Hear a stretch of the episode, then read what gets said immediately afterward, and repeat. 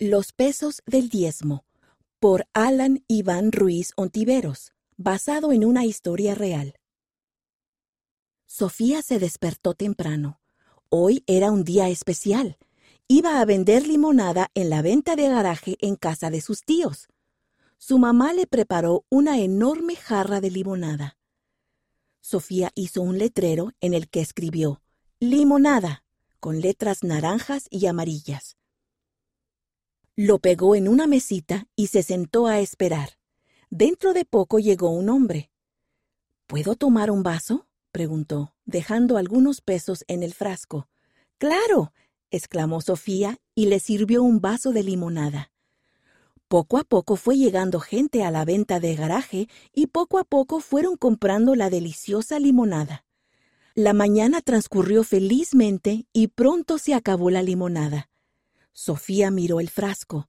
Los pesos tintineaban. Había muchos. Bien hecho, dijo el papá. Sofía nunca había tenido tanto dinero. Voy a comprar un yoyo. El papá sonrió. ¿Sabes lo que tu mamá y yo hacemos cuando ganamos dinero? Sofía negó con la cabeza. Pagamos el diezmo, dijo el papá. El Padre Celestial nos dio todo y nos pide que le devolvamos una pequeña parte. Pagamos el diezmo porque lo amamos.